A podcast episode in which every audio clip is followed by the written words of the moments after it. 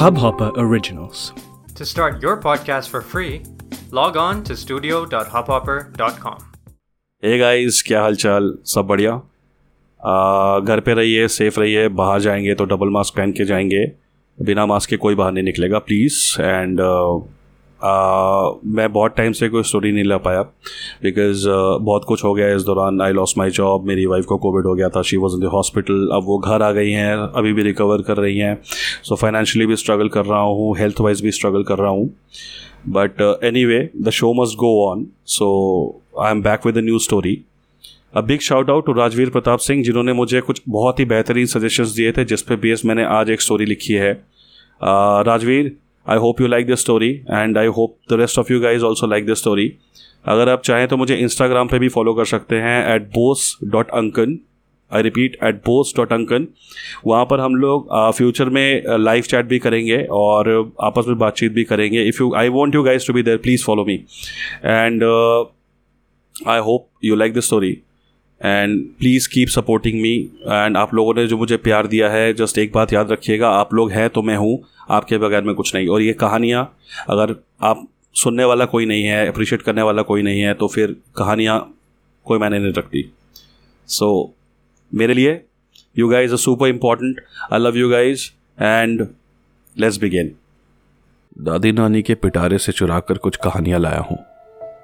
राजा रानी और परियों के परे जो दुनिया है, उसमें बसी कुछ अंधेरी रातों की कहानी. मैं हूँ अंकन बोस और यह है भय ओरिजिनल्स, जहाँ मैं आपको सुनाऊंगा कुछ दिल को दहला देने वाली ओरिजिनल हॉरर स्टोरीज. कहानियों से जुड़े रहने के लिए मेरे चैनल को सब्सक्राइब करना ना भूलें. तो आइए, मैं कुछ पन्ने पलटता हूँ और आपको सुनाता हूँ भय से भरी हुई एक दास्तान.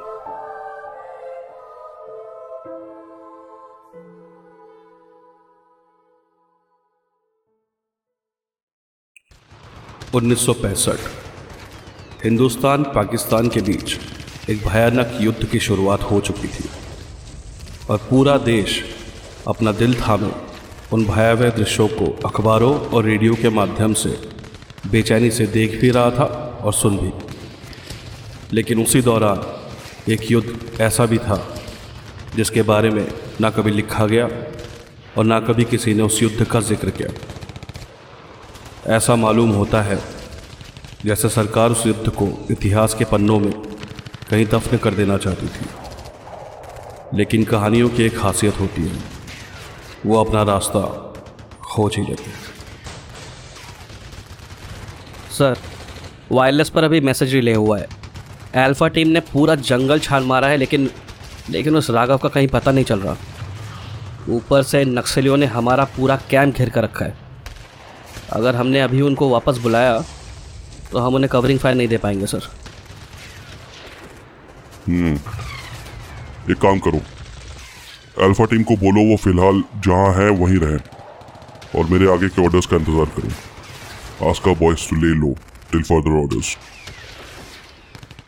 सीआरपीएफ की एक टुकड़ी इस वक्त झारखंड के जंगलों में एक स्पेशल मिशन पर थी और कमांडेंट यादव ने अपने ऑफिसर को सख्त ऑर्डर्स दिए थे कि किसी भी हाल में जंगलों में नक्सलियों के लीडर राघव को ढूंढने गई अल्फा टीम बेस कैंप की ओर ना आए. कैंप में इस वक्त सीआरपीएफ और नक्सलियों के बीच ज़बरदस्त युद्ध छिड़ा हुआ था. उधर अल्फा टीम अपने बाकी साथियों से दूर जंगलों की खाक छान रही थी.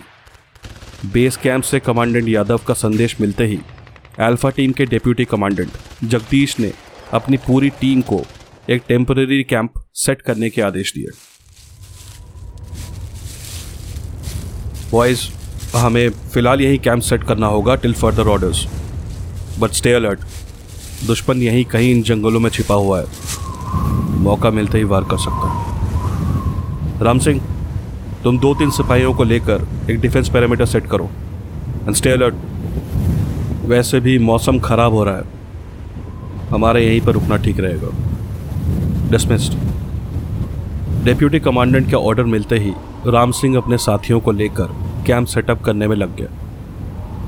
अल्फा टीम पिछले तीन दिनों से जंगलों में भटक रही थी, मगर तमाम इंटेलिजेंस रिपोर्ट्स के बावजूद नक्सली कमांडर राघव उनके हाथ नहीं आया था. ऊपर से जंगल का मौसम खराब होने का मतलब था कि आगे और मुश्किलें आने वाली थी। डिप्यूटी कमांडेंट जगदीश पहले भी कई बार अपनी टीम को लेकर इस तरह के खतरनाक मिशंस को अंजाम दे चुके थे और जंगल वॉरफेयर में उनकी महारत थी। पिछले तीन सालों से वो झारखंड में पोस्टेड थे और ये मिशन उनकी लाइफ के सबसे बड़े मिशंस में से एक था। अगर राघव मिल जाता तो नक्सलियों की कमर टूट जाती, इसीलिए मिशन पर आए हुए एक एक जवान को जगदीश ने खुद चुना था। Only the best man for the job उनका तकिया कलाम हुआ करता था। सर, हमने कैंप सेटअप कर दिया है और थोड़ी थोड़ी दूरी पर माइंस भी बिछा दी है ताकि दुश्मन सरप्राइज अटैक न कर पाए। Good job Ram Singh. देखना वो वो रिपोर्टर, क्या नाम है उसका? सर, गोपाल। हाँ, वो गोपाल कैंप के बाहर ना जाए। एक तो इन नक्सलियों ने नाक पे दम कर रखा है और ऊपर से इस क्रिटिकल मिशन पर एक सिविलियन को साथ में लेके आना पड़ा। What the hell? ब्यूरोक्रेसी है सर। वैसे भी इन रिपोर्टर्स को लगता है कि इस जंग की वजह वो नक्सली नहीं बल्कि हम लोग। पिछली बार इस गोपाल ने हमारे शहीद हुए साथियों के बारे में क्या अनाप शनाप लिखा था। और तो और नक्सलियों को देशभक्त की तरह बताता है ये गोपाल। खून खौल जाता है सर। गालियों की आदत डालो राम सिंह। शहीद हुए तो बस यही मिलेगा, गालियां और परिवार को मुआवजा।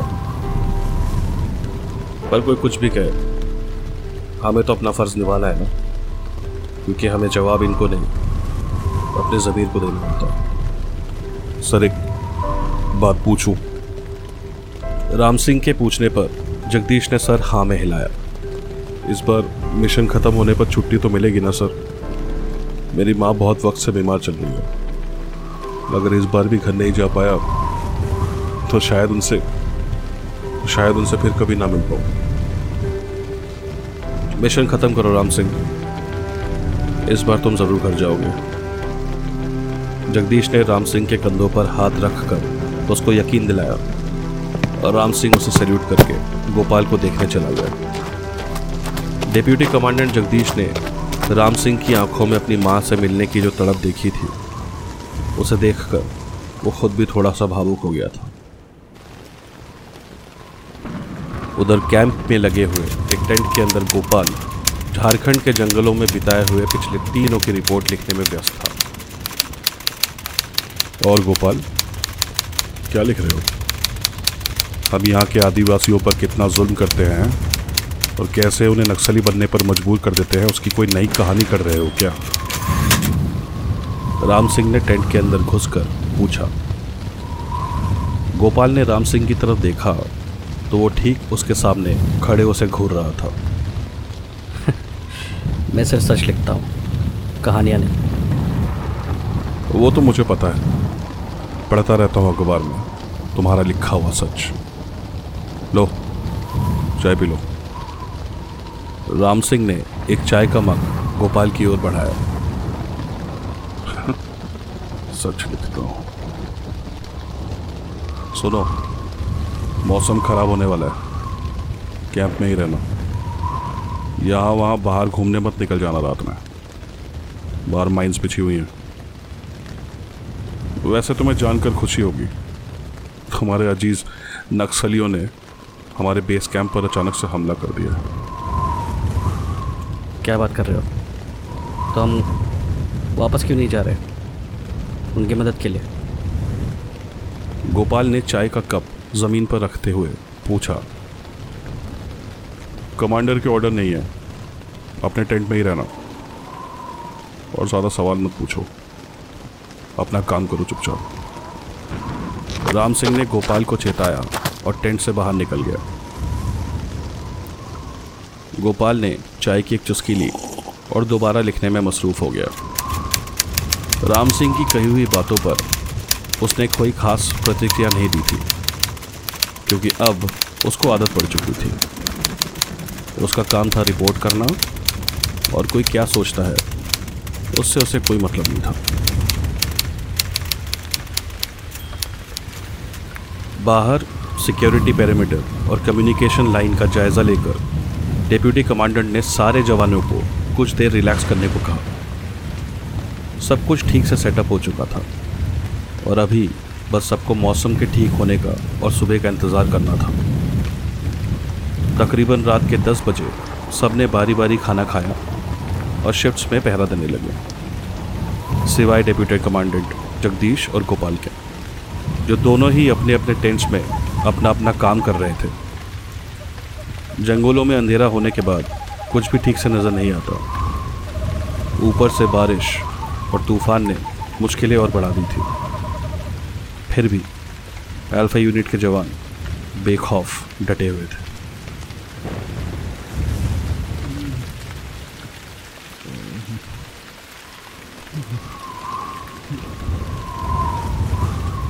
ये सुधीर, तूने सुना? राम सिंह ने अपने से थोड़ा दूर खड़े एक सिपाही से पूछा। हाँ, मुझे लगता है आवाज़ उस तरफ से आ रही है, सिपाही उस ओर मुड़ते हुए बोला। ज़रा चेक करना, पर ध्यान से। हाँ जी।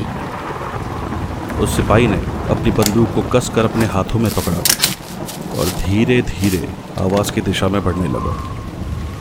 राम सिंह ने भी अपनी बंदूक लोड की और उसको कवर देने के लिए तैयार हो गया। साहब जी, साहब जी। क्या हुआ? सब ठीक तो है? साहब, साहब आप चलो मेरे साथ। मैंने मैंने वहाँ किसी को देखा। ये सुनते ही राम सिंह उस सिपाही के पीछे दौड़ा।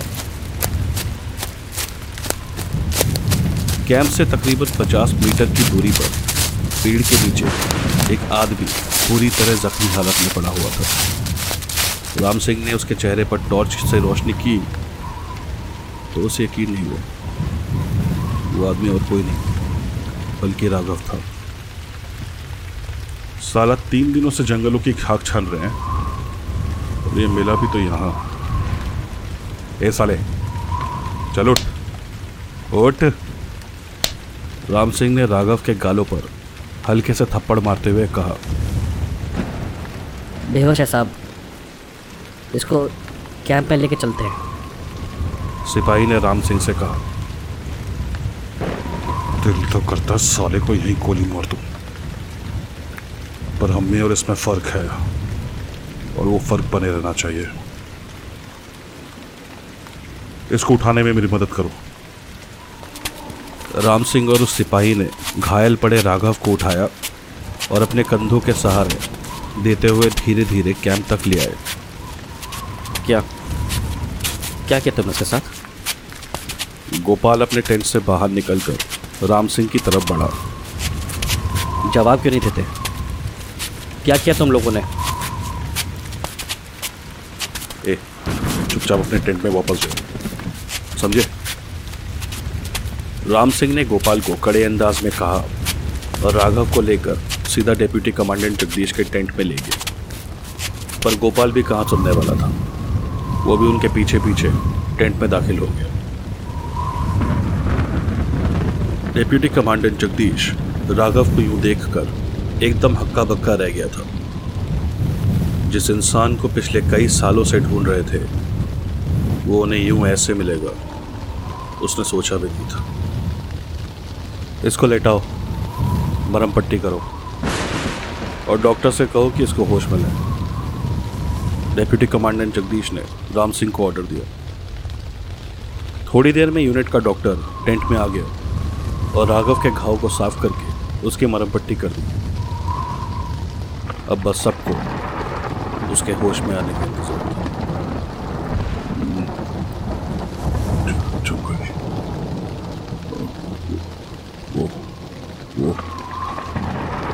राघव धीरे धीरे होश में आने लगा था और कुछ बड़बड़ा रहा था। जगदीश, राम सिंह और गोपाल तीनों धीरे से उसकी तरफ बढ़े। सुधीर, इसको थोड़ा सा पानी पिलाओ। जगदीश के कहने पर उस सिपाही ने राघव को थोड़ा सा पानी पिलाया। मैं मैं, मैं कहाँ हूँ? राघव ने हवा में अपने हाथों को लहराते हुए आसपास की जगह को महसूस करने की कोशिश की। तुम हमें पेड़ के नीचे जख्मी हालत में मिले थे।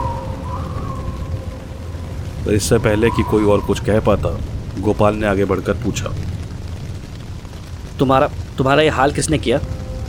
मुझे मुझे बताओ। सबको खा गई। तुम लोगों को भी खा जाएगी। कोई नहीं बचेगा। कोई नहीं बचेगा। ए, क्या बक रहा है? सर लगता है ये सब में से पागल हो गया। राम सिंह ने जगदीश की ओर देखते हुए कहा।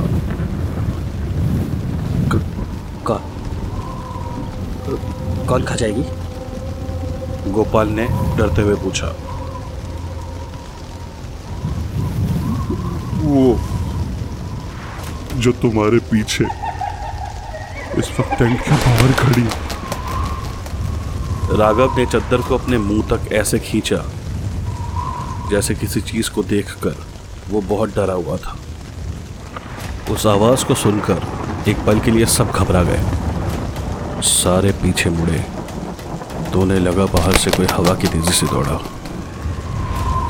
रात के अंधेरे में किसी को कुछ भी दिखाई तो नहीं दिया था, पर महसूस सबको हुआ था कि मानो उनके आसपास कोई है। आवाज सुनते ही दो सिपाही बंदूक लिए उस आवाज की तरफ दौड़े। सबको लगा शायद कैंप में राघव के साथी घुस आए, लेकिन थोड़ी देर में एक दर्दनाक चीख ने सबकी सांसें रोक दी। बाहर कैंप से दस मीटर की दूरी पर उन दोनों सिपाहियों की आधी खाई हुई लाशें पड़ी थी। किसी ने बड़ी ही बेरहमी के साथ उन दोनों के पूरे शरीर से मांस को यहाँ वहाँ से नोच खाया था।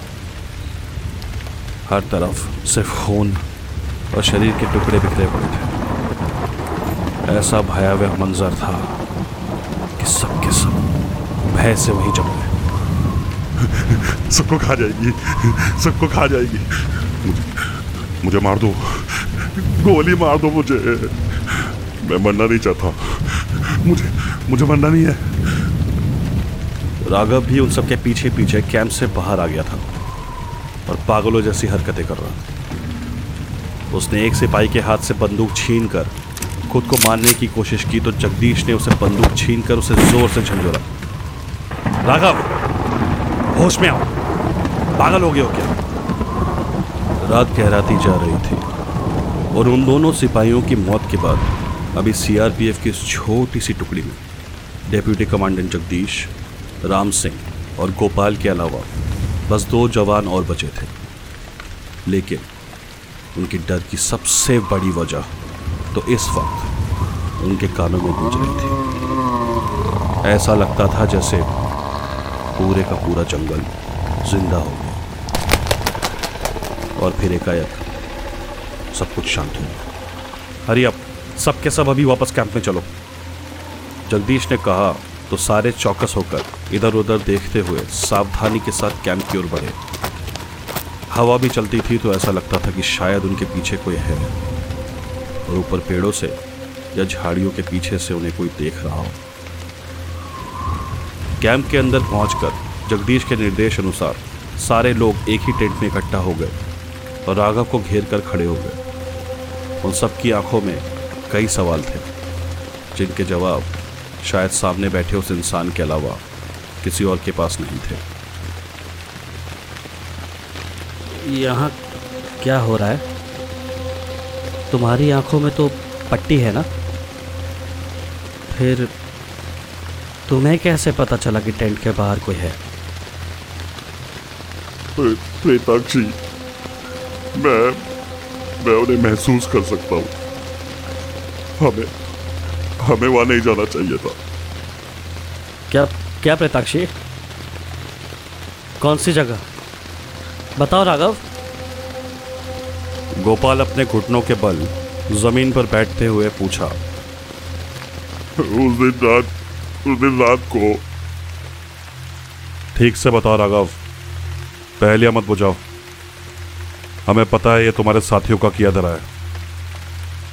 राम सिंह ने राघव को घूरते हुए कहा।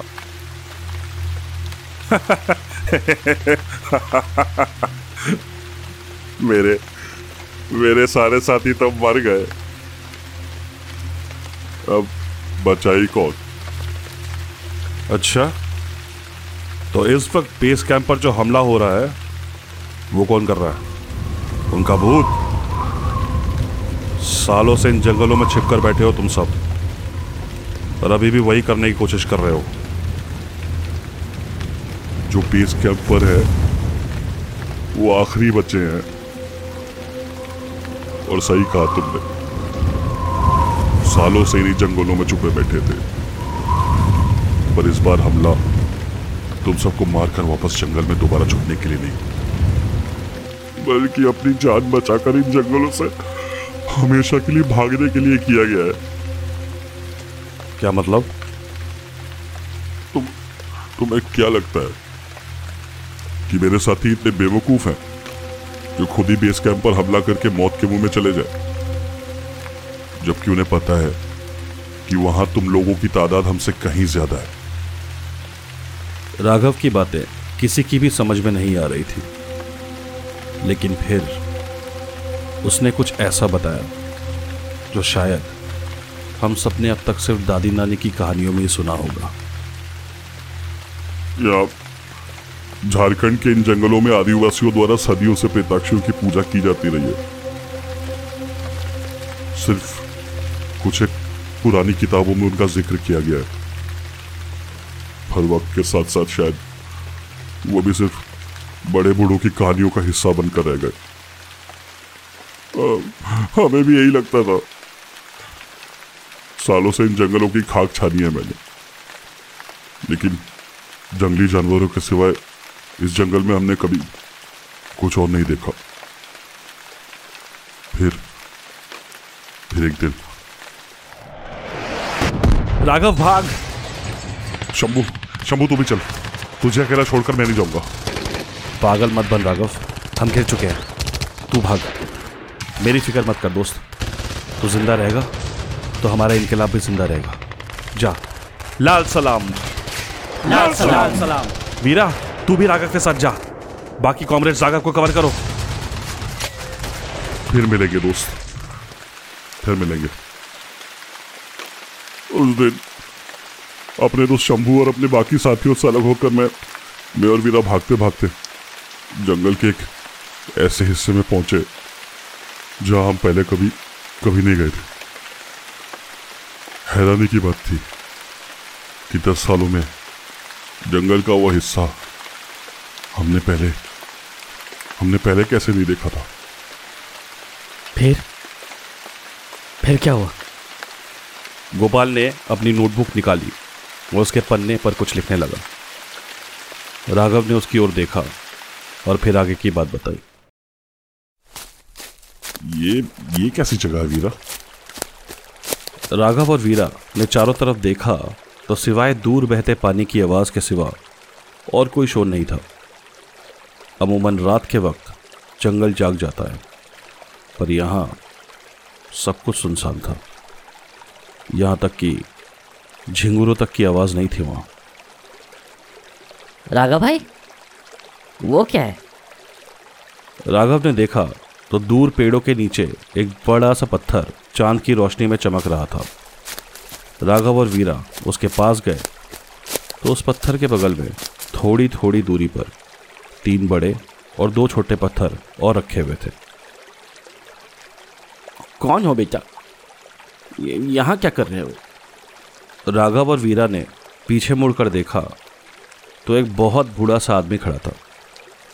देख कर लगता था कि नहीं भी तो कम से कम सौ डेढ़ सौ साल का होगा। बाबा, ये ये पत्थर कैसे है? पत्थर नहीं है बेटे, कब्रें हैं। वो बूढ़ा धीरे धीरे अपनी लाठी के सहारे राघव और वीरा की तरफ बढ़ा। सदियों से हमारा परिवार इन कब्रों की रक्षा कर रहा है, अब अपने परिवार का मैं बस आखिरी बचा हूँ। हमारे परिवार ने जंगल के इस भाग को आज से डेढ़ सौ साल पहले अभिमंत्रित कर दिया था ताकि कोई भी इंसान जंगल के इस भाग को ना देख सके और ना ही यहाँ आ सके। सदियों से यहाँ प्रेताक्षियों की कब्रें यूं ही सोई हुई हैं, लेकिन वक्त के साथ मंत्रों की ताकत कम होती गई और ये जगह अमावस्या की रातों को नजर आने लगी। अब अब इस बूढ़े शरीर में इतनी शक्ति नहीं है कि पुनः इसे अभिमंत्रित कर पाऊँ, और मुझे डर है कि जल्दी ही ये दोबारा जाग जाएंगे। प्रेताक्षी? राघव ने हैरानी से पूछा। हाँ, यक्षी और प्रेत के मिलन से जन्मा एक अनिष्ट जीव, सदियों के भूखे। वो किसी का भी रूप धारण कर सकते हैं। सदियों से इस जंगल में बसे आदिवासी इनकी पूजा करते आए हैं ताकि वो कभी ना जागे, लेकिन अब लेकिन अब इस जंगल में कोई नहीं बचा। और मेरे जाने के बाद शायद ये एक बार फिर से जाग उठेंगे। पर इसके बारे में तो पहले कभी नहीं सुना बाबा। वीरा ने उस पत्थर को अपने हाथों से छूते हुए कहा। दूर हटो इससे, ये क्या लत कर लिया तुमने तुमने पर हुआ क्या बाबा? राघव ने वीरा की तरफ देखा तो उसका शरीर पूरा काला पड़ चुका था। देखते ही देखते उसका मुंह खोलने लगा। वो इतना खुल गया था कि उसके नीचे का जबड़ा टूट कर नीचे जमीन पर गिर गया और उसकी जीभ किसी रस्सी की तरह हवा में लहराने लगी। उसकी आंखें बाहर उसके गालों तक लटकने लगे थे और पूरा शरीर यहाँ वहाँ से फटने लगा था, जैसे कि वो हाड़ मांस का बना हुआ इंसान ना होकर कोई कागज का टुकड़ा हो। बाबा, बाबा कुछ कीजिए। डरा हुआ राघव बाबा की ओर दौड़ा।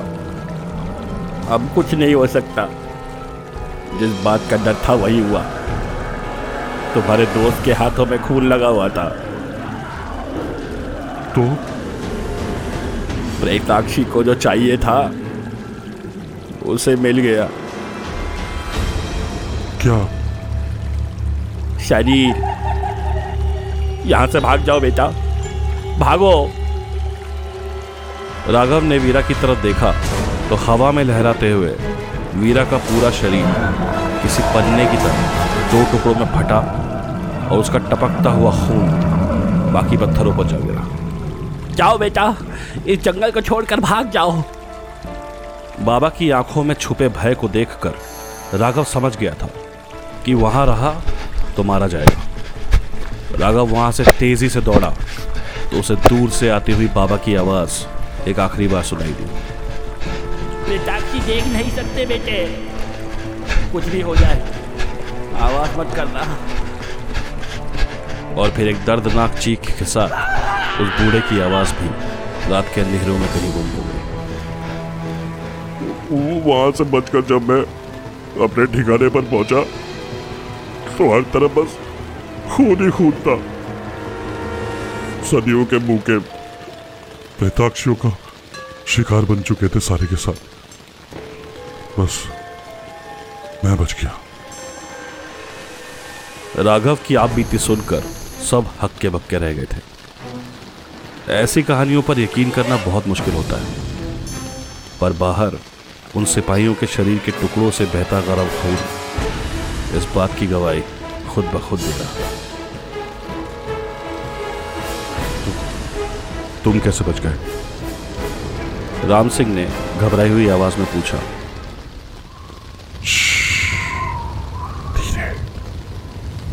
पिछले दो दिनों से बिना आवाज किए छुपता फिर रहा हूं। मरते मरते बचा हूं उनके हाथों। मेरे शरीर का एक एक जख्म उन प्रेताक्षियों का दिया हुआ है।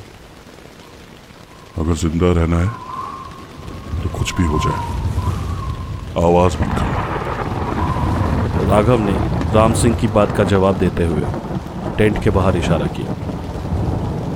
टेंट के अंदर मौजूद सारे लोगों ने डरते डरते बाहर देखा तो ठीक टेंट के बाहर से कुछ आवाजें आ रही थी। डेप्यूटी कमांडेंट जगदीश दबे पांव बिना आवाज किए थोड़ा आगे बढ़े और टॉर्च की रोशनी में उन्होंने देखा पांच इंसानों की तरह दिखने वाले भयावह जीव बाहर हवा में अपनी लंबी जीभ लहरा रहे थे। कोयले से भी काला रंग और चांद की रोशनी में चमकती हुई बड़ी बड़ी सफ़ेद बेजान सी आँखें। ऐसा लगता था जैसे हवा में गौर से कुछ सुनने की कोशिश कर रहे हो। डेप्यूटी कमांडेंट जगदीश ने इशारे से गोपाल से उसकी नोटबुक और पेन मांगा और धीरे धीरे बिना एक भी आवाज़ किए उसकी ओर बढ़े। उसके हाथों से नोटबुक लेकर उन्होंने लिखा, सब चुप रहना, कोई भी एक भी आवाज़ नहीं करेगा। जिसे पढ़कर सबने डरी हुई नज़रों से एक साथ हामी भरी।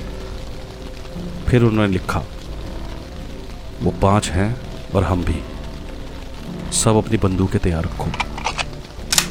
और तीसरे पन्ने पर उन्होंने लिखा,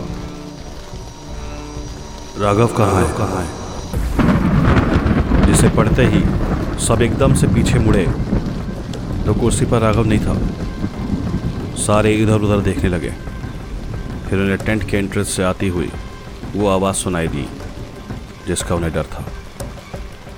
वहाँ खड़े राघव ने अपनी आंखों पर लगी पट्टी उतारी तो उसके पीछे छुपी बेजान सी सफ़ेद आंखें लिए वो हवा में अपना सर लहरा रहा था। पांच नहीं भूल गए, वहाँ छह कमरे थी।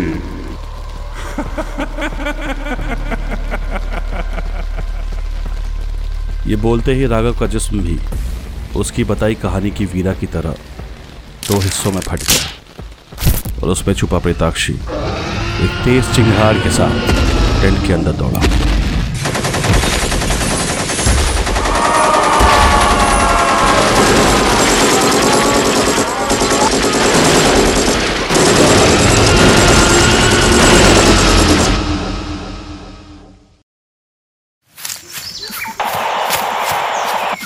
Alpha team come in, this is delta Charlie, come in alpha. GPS पर उनका लास्ट लोकेशन तो यहीं का बता रहा है। अरे वो कौन है? कहाँ? उस पेड़ के नीचे। अरे ये तो डिप्टी कमांडेंट जगदीश हैं। ओ माय गॉड सर, किसने किया ये? रात को टेंट में नक्सलियों का हमला हुआ था, सब मारे गए, किसी तरह मैं बच गया। सर आपकी आंखों में ये पट्टी कैसी है सर? रुको, उसको हाथ मत लगाओ, उठने में मेरी मदद करो। आओ, मैं तुम लोगों को अपने कैंप तक लेकर चलता हूँ। आप सुन रहे थे भय ओरिजिनल्स की ओरिजिनल हॉरर स्टोरी। अगर आपको मेरी कहानी पसंद आई हो तो प्लीज़ मेरे चैनल को सब्सक्राइब करें और एक लाइक करके दोस्तों के साथ शेयर करें। मिलते हैं अगली कहानी पर। इस हब हॉपर ओरिजिनल को सुनने के लिए आपका शुक्रिया। अगर आप भी अपना पॉडकास्ट लॉन्च करना चाहते हैं तो हब हॉपर स्टूडियो वेबसाइट पे रजिस्टर करें और एक मिनट के अंदर अंदर अपना खुद का पॉडकास्ट लॉन्च करें। यही नहीं, स्टूडियो देता है आपको पूरी आजादी कहीं भी कभी भी अपना पॉडकास्ट लॉन्च करने की सिर्फ तीन आसान स्टेप्स में। तो साथ में अपना पॉडकास्ट शुरू करने के लिए तैयार? Just hop on hub hopper, simply content.